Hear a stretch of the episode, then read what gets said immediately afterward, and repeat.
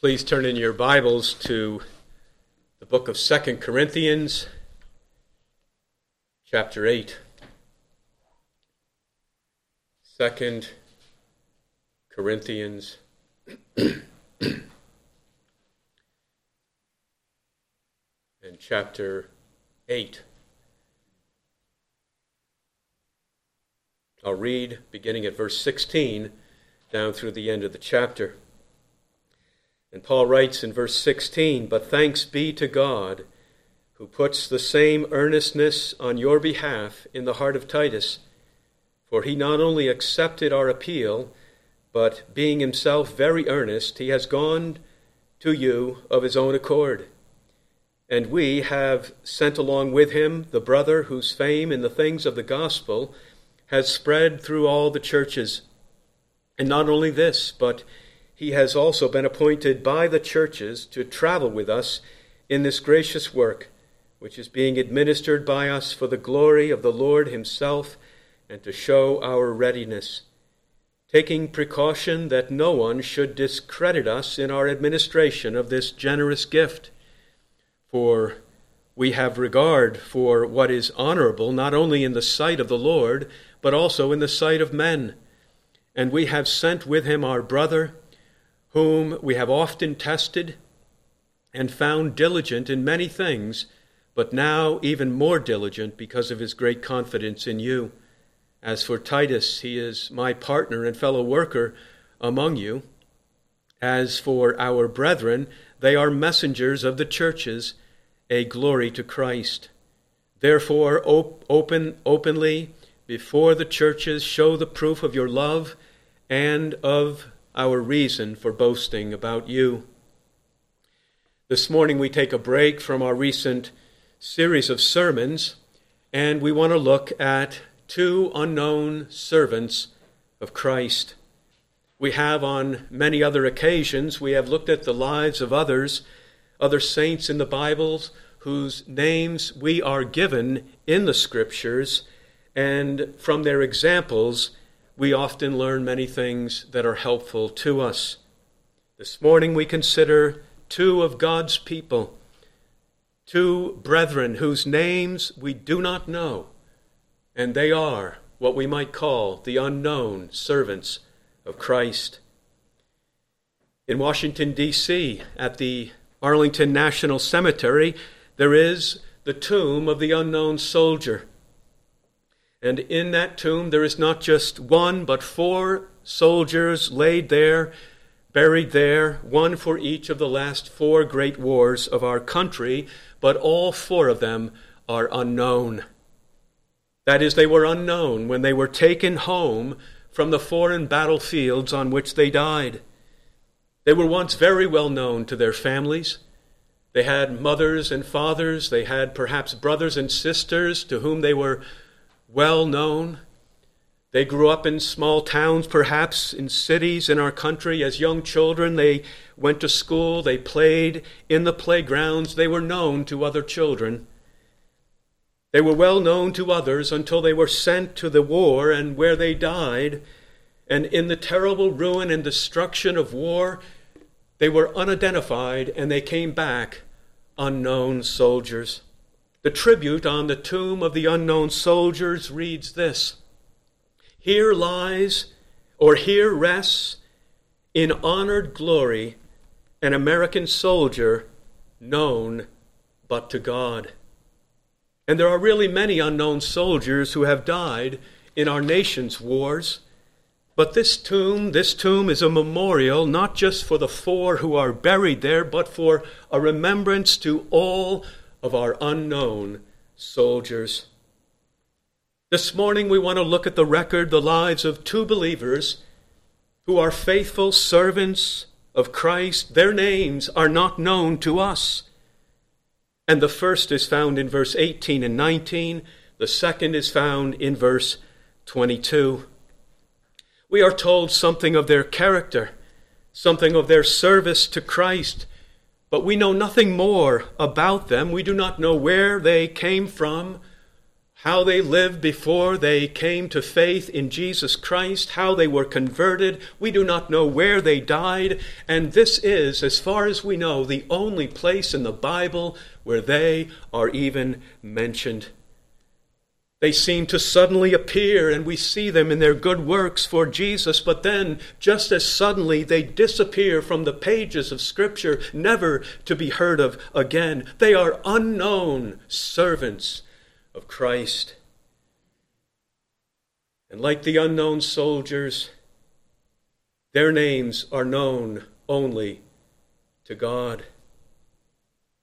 And like the unknown soldiers, they have a tribute by which they are honored, a tribute that is not written in a tombstone, but one that is here written in the Word of God as they are remembered by God, the Holy Spirit, in the Scriptures. And these two men stand as examples to us, and their tributes remind us of so many unknown believers down through the centuries men and women who have faithfully served Jesus in the cause of the gospel wherever they were in this world. And because of them, because of them, the gospel has spread to all the nations of the earth, even to us here today in this country, America. So that you and I can hear the gospel of salvation and come to eternal salvation by faith in Jesus Christ. So many saints unknown to us today, but all of them most essential in the building up of the kingdom of God. We cannot recount their names. We do not know who they were, but they were all of great value to Jesus in whatever role they played in the advance of his kingdom. Their names are forgotten on earth, but their names are never forgotten by Jesus in heaven. There have been many suggestions as to who these two unknown believers are. Some say Luke, John Mark, others say Apollos, Silas, Barnabas, Trophimus, Tychicus, many other names of other saints that were given in other passages. Some say that that's who these two men are. But one man says that there are as many names suggested as there are scholars who have studied it, and it really all proves to us all we have is speculations. These are unknown servants of Christ. If God identified their names in other passages of the Scripture, why would He not identify their names here? If He wanted us to know their names, why would He not give their names to us. The only right conclusion that we can come to is that these are unknown servants of Jesus because God desired it to be so. Now we know that Paul planted the church in Corinth. He was there for a year and a half teaching the Word of God. We have the record of it in Acts chapter 18. After Paul left, there were many troubles and errors and false teachers that came into the church, and the church had a variety of different problems which Paul had to deal with in the first letter to Corinth.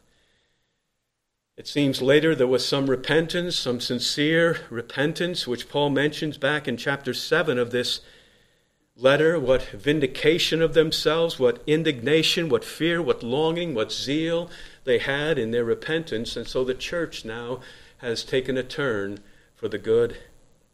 The situation here in chapters 8 and 9 of this letter is that Paul was organizing a collection of support from the Gentile churches in Macedonia, which was the northern churches above Greece, and then the Greek churches, Corinth being down in the south. And this collection was to be sent to the church in Jerusalem because many of the members of the church in Jerusalem were very poor.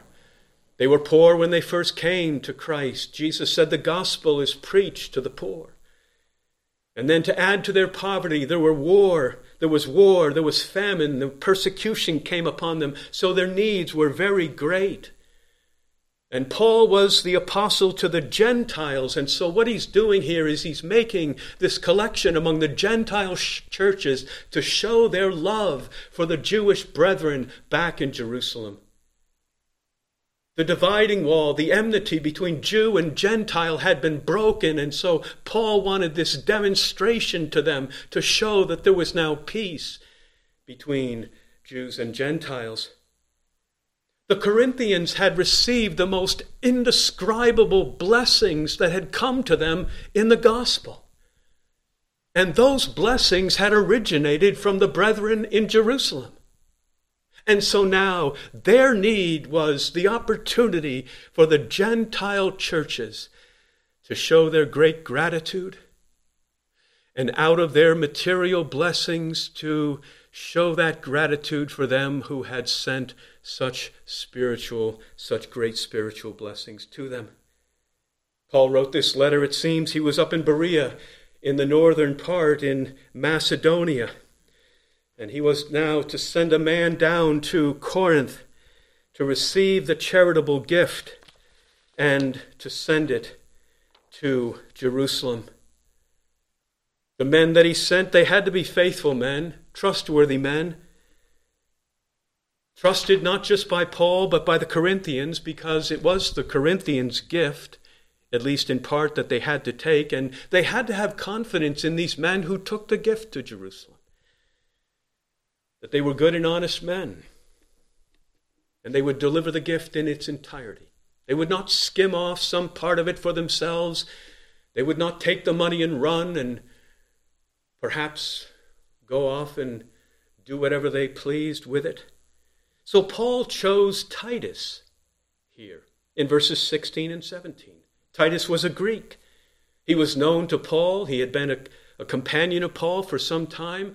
Later, Paul would leave him in the island of Crete, and he would call Titus my true child in a common faith. You see down in verse 19, 23, he calls him my partner and fellow worker among you. And so Paul knew Titus. The Corinthians knew Titus as well. And Titus was to go to Corinth and to be part of this collection and also to bring this second letter of the Corinthians to them. In verse 16 and 7, Paul, 17, Paul gives thanks to God because of the earnestness, the great concern that was in the heart of Titus. Paul had great concern, uh, that was in the heart of Titus for the Corinthians. Paul had great concern for the Corinthians. And Titus also had great concern for the Corinthians.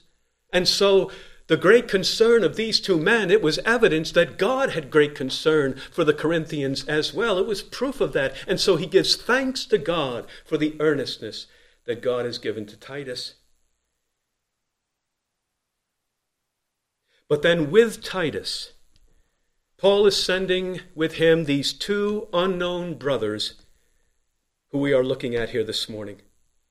We see that they are both called brother. The first one is called the brother in verse 18, and we have sent along with him the brother. And then the second is called our brother down in verse 22, and we have sent with him our brother. They were both brothers in the one family of God, which tells us that they were men who had been born of God and brought into God's family as his children. They were brothers of all believers. The Lord Jesus, their elder brother, they were the brothers of Christ, and they were the joint heirs with Christ as well. These two brothers, unknown, but they were different men with different personalities and gifts. Paul tells us several things about each of them. We see the first brother here in verse 18. He says, And we have sent along with him, that is Titus, we have sent along with Titus, the brother whose fame in the things of the gospel has spread to all the churches. The King James says, the brother whose praise is in the gospel throughout all the churches.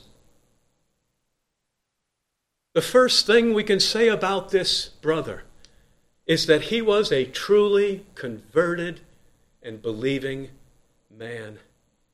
He was like all of us by nature. He was dead in his sins and trespasses. He was living according to the course of this evil world. And then, in whatever way we are not told, he heard the gospel of Jesus, and the word of God became living and powerful in his soul. Through the gospel, he heard Jesus speaking to him. And through the gospel, Christ called him out of darkness into his marvelous light. And it may well have been that this brother was from Thessalonica, one of those northern cities. And what Paul tells what happened when he went to Thessalonica, he said, Our gospel did not come to you in word only, but in power and in the Holy Spirit and with full conviction.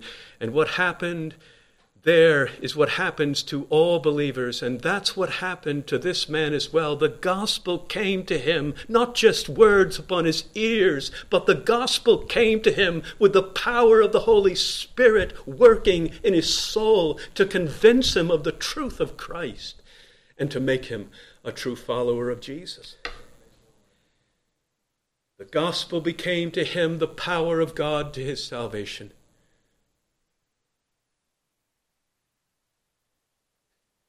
And he could say with Peter, To whom else shall we go? You have the words of eternal life. He believed in Jesus with all of his heart.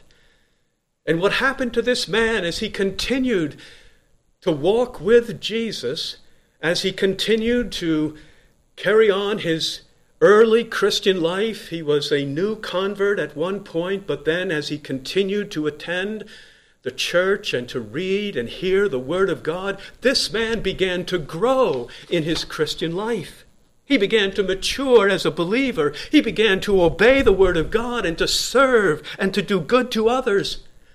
And he developed in the Christian life until he came to the point at which Paul speaks of him here in our verse that he had grown so much in the things of the gospel that his fame, he had fame in the things of the gospel among all the churches. What kind of gospel labor he was involved in, we are not specifically told. Many believe it was the work of evangelism. And it may well have been because, according to Ephesians chapter 4, Christ has given to the, he gave to the church the gift of evangelists, and that was an office that was in the early church as it spread throughout the world in those days, but it could have been any number of different gifts and kinds of service and work that he did for the sake of the gospel. Whatever it was that this man did, he proved himself to be a true follower of Jesus and a faithful disciple of Christ, so that whenever anyone met him, whenever anyone saw this man's life, they quickly knew that this man loved the Lord Jesus Christ and he lived the gospel. And he obeyed the gospel and the word of God. And so much so that this man was loved and he was approved by the believers in all the churches. Paul says here in verse 18 that his fame, his fame was in the things of the gospel. That's where his great concern was for the spread, the defense, the honor of the gospel, and his fame spread in the gospel among all the churches. Then we're told in verse 19, and not only this, but he has also been approved, appointed by the churches to travel with us in this gracious work, which is being administered by us for the glory of the Lord Himself and to show our readiness. So, what has happened here is that this collection was being made from the Macedonian ch- churches and the Greek churches, and there was a need for a man to collect these gifts of the churches and then carry them safely down to Jerusalem. He had to be a good and honest man. He had to be a man of impeccable integrity. He had to be a man of spiritual maturity. one whom everyone could have complete confidence in, that he could finish the work, and there would be not even a hint of any dishonesty or corruption as he handled this money. And so when all the churches looked about for a man who could do this work like this, the reputation of this man was such that he was so well known to them, he became the obvious choice. And so the churches here, in some way, they appointed him, which means they voted for him, and they approved that he would be the one to carry out this ministry. It was a very large sum of money because Paul says the churches were very generous. But the larger the sum of money, the greater the integrity needed in the man who would administer it. We are reminded of what happened in the book of Acts in chapter 6 when the apostles needed men to serve the tables. And the apostles said to the people, Select from among yourselves, brethren, seven men of good reputation, full of the Spirit and of wisdom, who we may put in charge of this work. And they chose Stephen, a man full of faith and of the Holy Spirit. And that's who this brother was. He was a man of good reputation. He was a man full of the Holy Spirit and full of wisdom and full of faith. And it was not just that Paul approved him, but all the churches approved him and appointed him for the work. Paul tells us there in verse 18 that this brother, his fame in the things of the gospel had spread to all the churches. This brother who is unknown to us today, he was well known to the churches of his day. And he was so well known that Paul did not even need to mention his name because everyone knew who he was. And when he came to Corinth with Titus, he would not need an introduction from anyone, for the Corinthians already knew who he was. For us, 2,000, almost 2,000 years after this letter was written, we do not know the name of this brother. He is only referred to here as the brother. The Corinthians knew him when they read this letter and when he came, but we have no idea who this brother is. It would have been a very easy thing for the Holy Spirit to inspire to have inspired Paul to just pen his name down.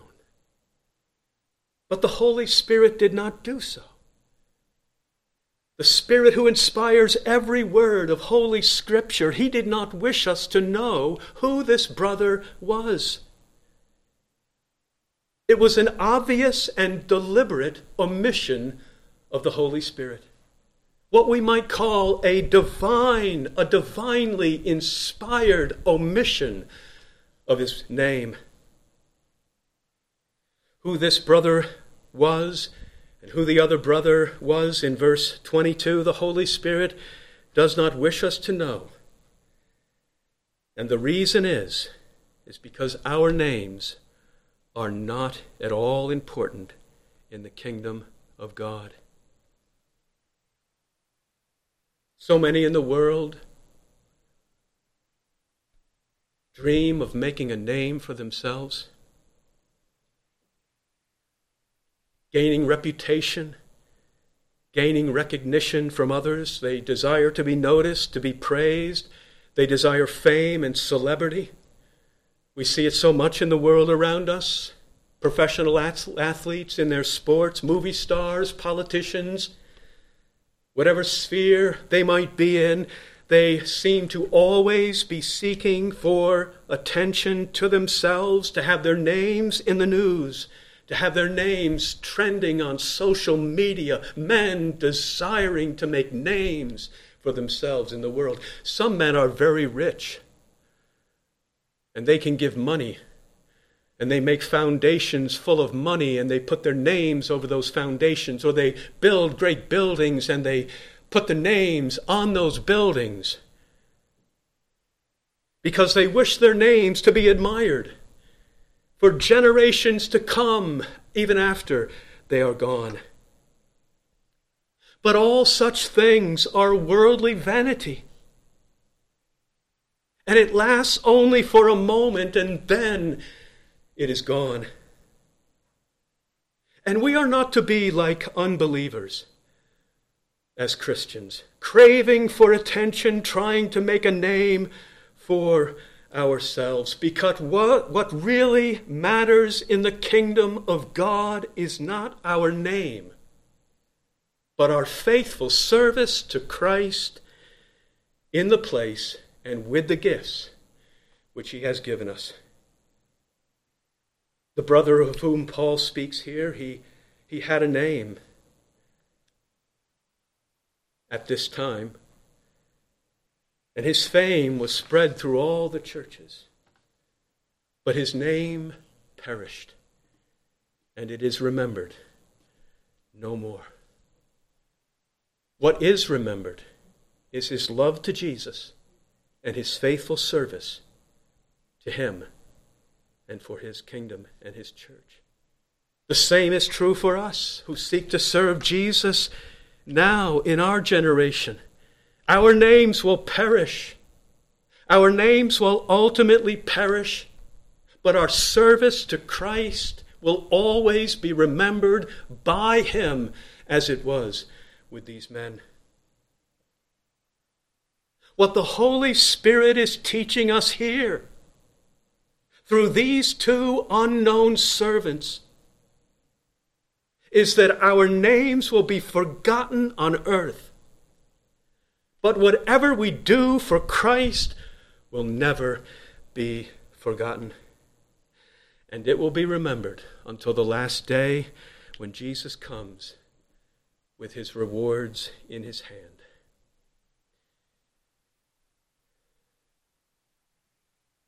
There will be no honor and no glory to any name of any man on the last day.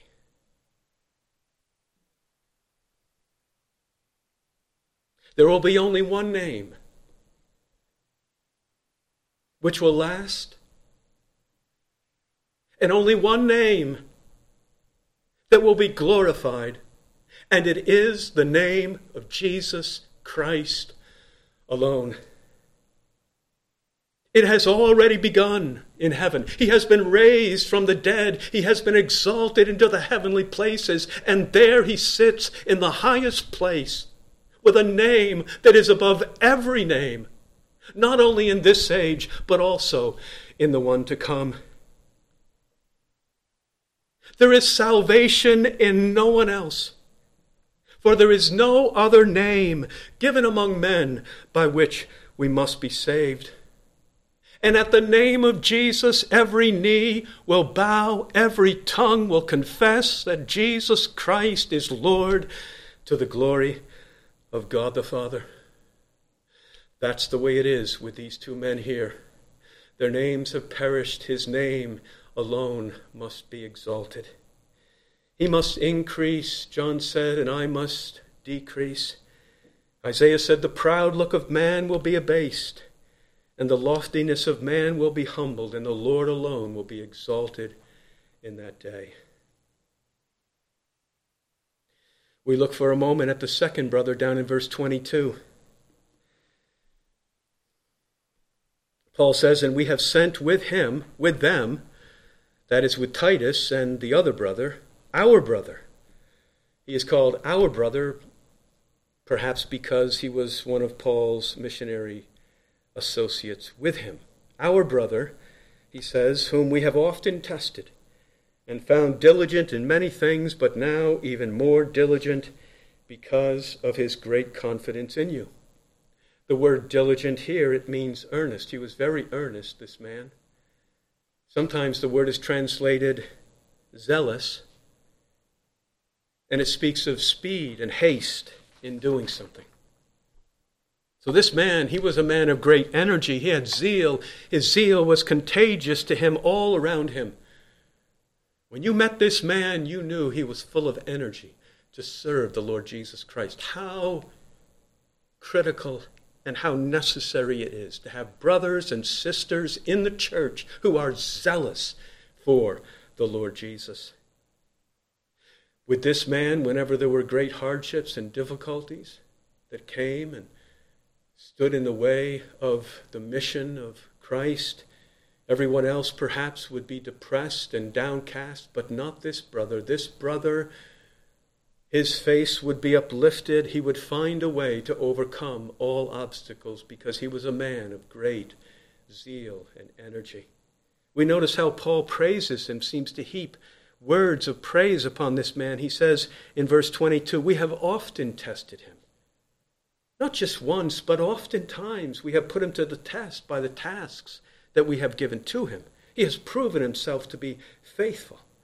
And we have, he says, we have found him diligent in many things, many things. And then he says, but now even more diligent, even more so. So these two unknown brothers here, they had different gifts. We might say that the first man was a man of honesty and integrity, and the second unknown brother, he was a man of zeal and energy. And along with Titus, the three of them formed a perfect team to carry out this work. These two unknown men, they represent millions of unknown believers throughout the centuries who have stood for Jesus without wavering, without giving in, and without turning back. So many of them there have been down through the history of the Christian church from the very beginning. In the early church, when the early believers would not bow to Caesar and confess him to be a divine being, they took them and threw them to the lion's den in the Colosseum, so many of them unknown to us today. Then there were many in the Waldensians in northern Italy and southern France in the 12th century. They loved the Word of God in that place. And then there are the Hussites who followed the teachings of John Huss in the 14th century, the Lollards who were sent out by John Wycliffe and then there are the later English and American Puritans, all of these thousands upon thousands of men and women who have faithfully followed Jesus. And they are unknown to us today. They have been passed over, unnoticed by the world, unknown to the world, yes, but they have always been known to God. They are still known to Him for their faithful service of Christ. Many of them they did not have great gifts to do extraordinary exploits in the kingdom of God. That's one of the dangers, really, of reading biographies oftentimes. Biographies are wonderful. I recommend biographies. But biographies should not be read with the idea that I must be like them because we are not all expected to be glorious and extraordinary saints. There are many of us who are simply ordinary, common, mundane saints in the kingdom of God.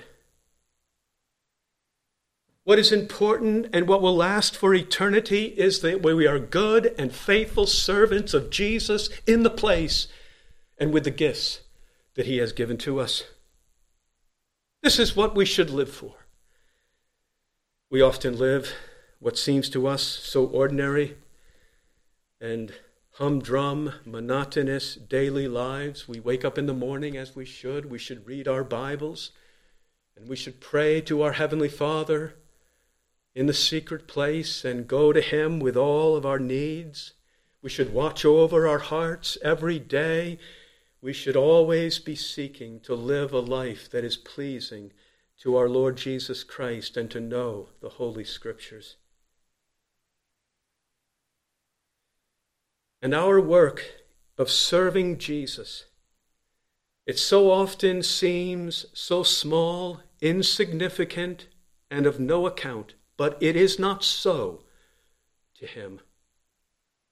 To live a life of holiness in a world of sin is a very glorious thing to Jesus Christ, to love His Word, to read His Word, to pray over His Word, to keep ourselves from the sins of the wicked world, to walk in the light as He is in the light, to cry to Him for grace and strength. These are wonderful things to Jesus.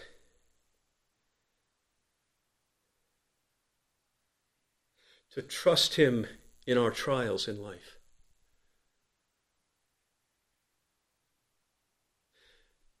To war with the devil and to fight our remaining sins and put them to death by the Holy Spirit. These are great works to our Lord Jesus Christ. To attend his house of worship, to worship him, to worship him in a world that curses him, to honor his name and glorify his name in a world that despises his name to witness of him in a world that denies him.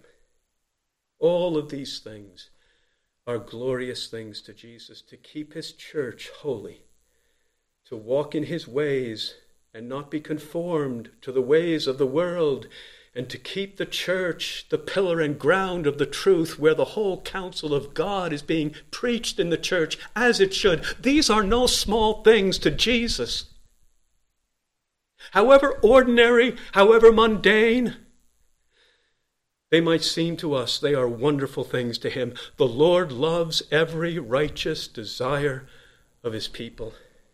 They are all the works of his grace in us, however weak they may be. To live an ordinary Christian life is an extraordinary thing to Jesus and he remembers every good thing that his people do for his name. On the last day, he will say, I was hungry, and you gave me something to eat. I was thirsty, you gave me drink. I was a stranger, you invited me in. All the good works of the saints are what we see here at the end of verse 19. He says, For the glory of the Lord Himself. That's why we do what we do, for the glory of the Lord Himself. And then down in verse 21, we do what is honorable. That's what we seek to do, what is honorable in the sight of the Lord. And then down at the end of verse 23, it is all a glory to Christ. So these are the works of a Christian in this present world.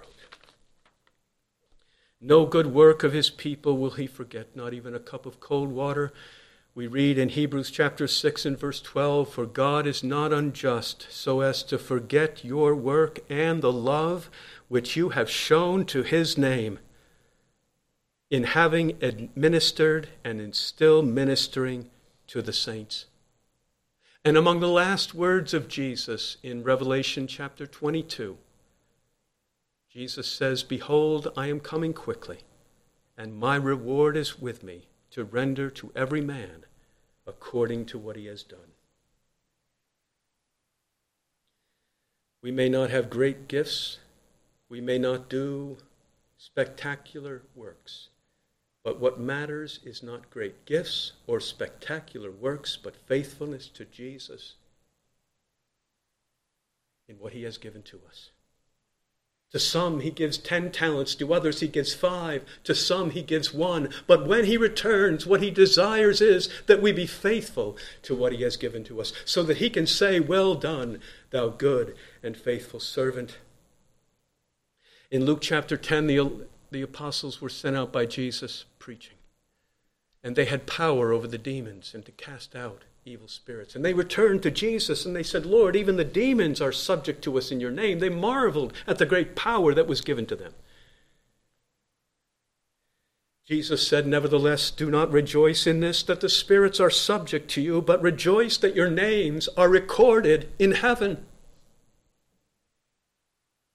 That's the way it is with these men here.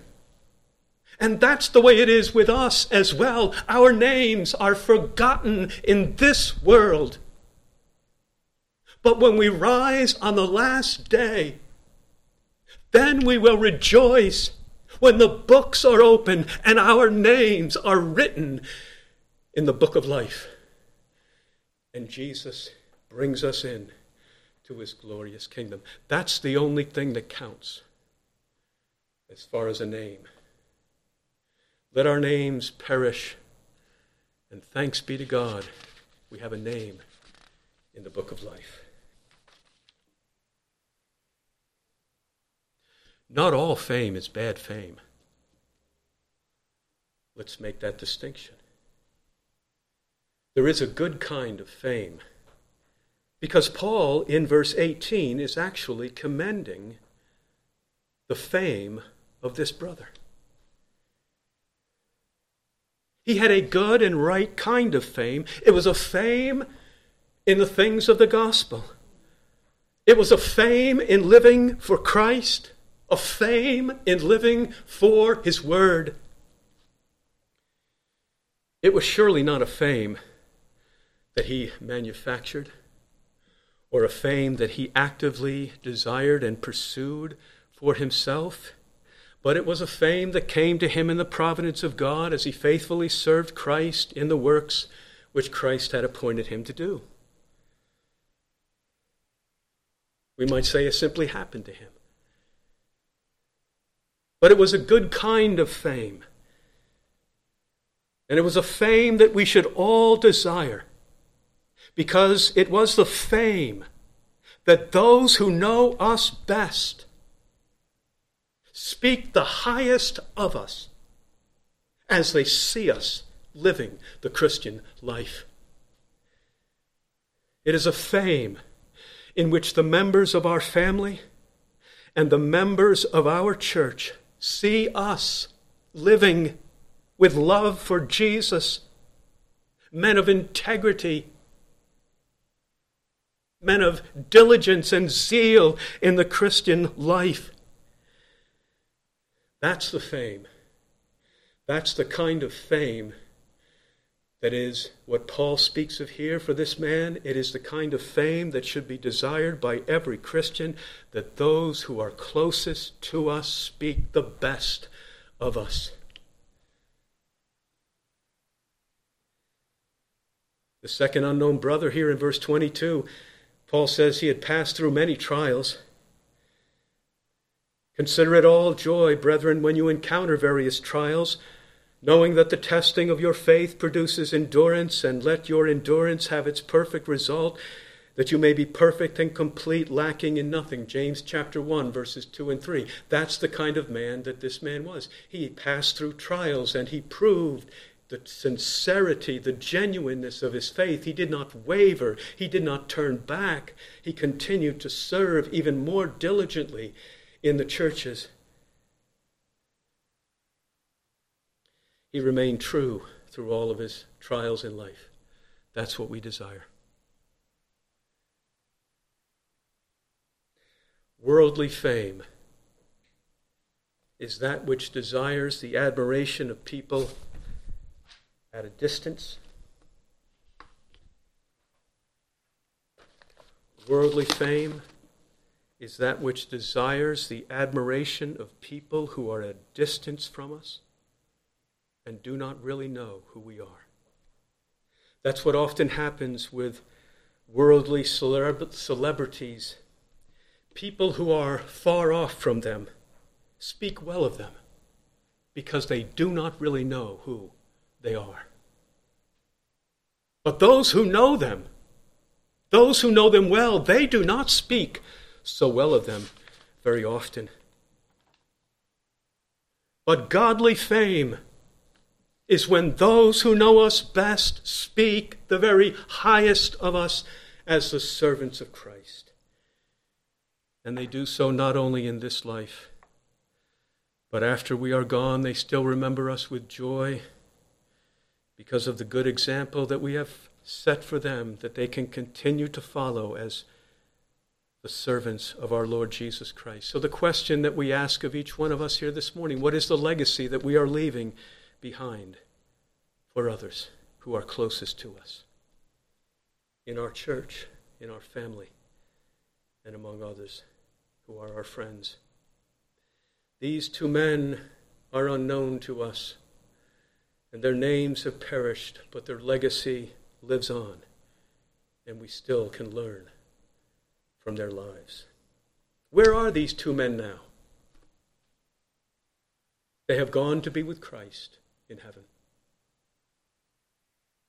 For 2,000 years, they've been absent from the body and present with the Lord. We do not know who they are, but heaven knows who they are. God the Father, Son, Holy Spirit, they know who they are. All the saints in glory, they know who they are. They sit together about that table with Abraham, Isaac, and Jacob in the heavenly kingdom and with our Lord Jesus, and they worship him forever. They are happy, they are at peace in ways that are unimaginable to us right now. The tomb of the unknown soldier, it reads this Here rests in honored glory an American soldier known but to God. Here rests, it says. Here. Here it says. The here that it speaks of is that tomb in the ground.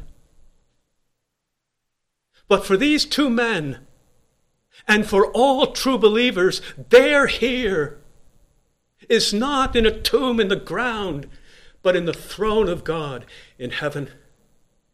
And here rests the tomb of the unknown soldier, says, Here rests. Saints have their rest in heaven, not in the ground. Our bodies sleep in the ground, we might say, but we rest in heaven. John says that he heard the voice in heaven Blessed are the dead who die in the Lord from now on. Yes, says the Spirit, they may rest from their labors, for their deeds follow after them. That's what's happened to these two men. They are resting in heaven, and their deeds from the earth have followed after them.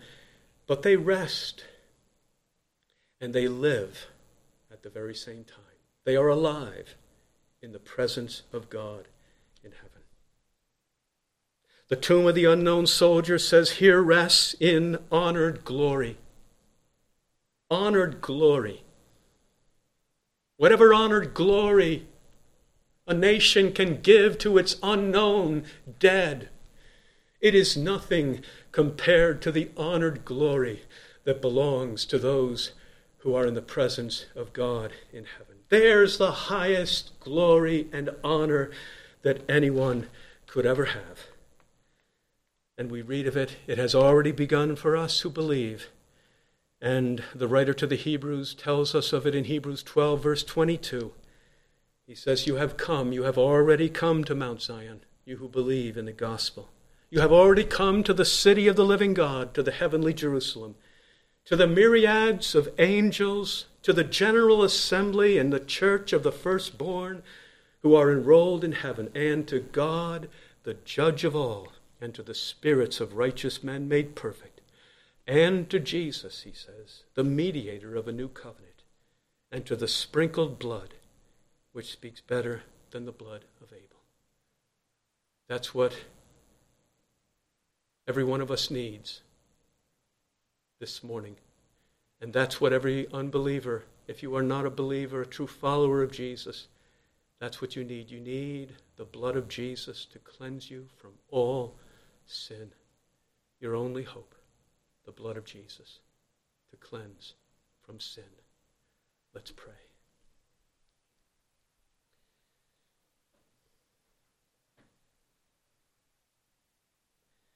Father in heaven, have great mercy upon us. How much we need the Word of God to be at work in us, to sanctify our minds, to cleanse us to guide us and teach us your ways.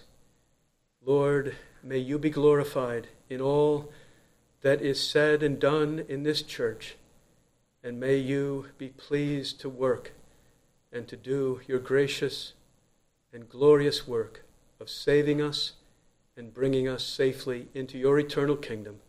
Be pleased, Lord Jesus, to hear us now, and we thank you in Jesus' name. Amen.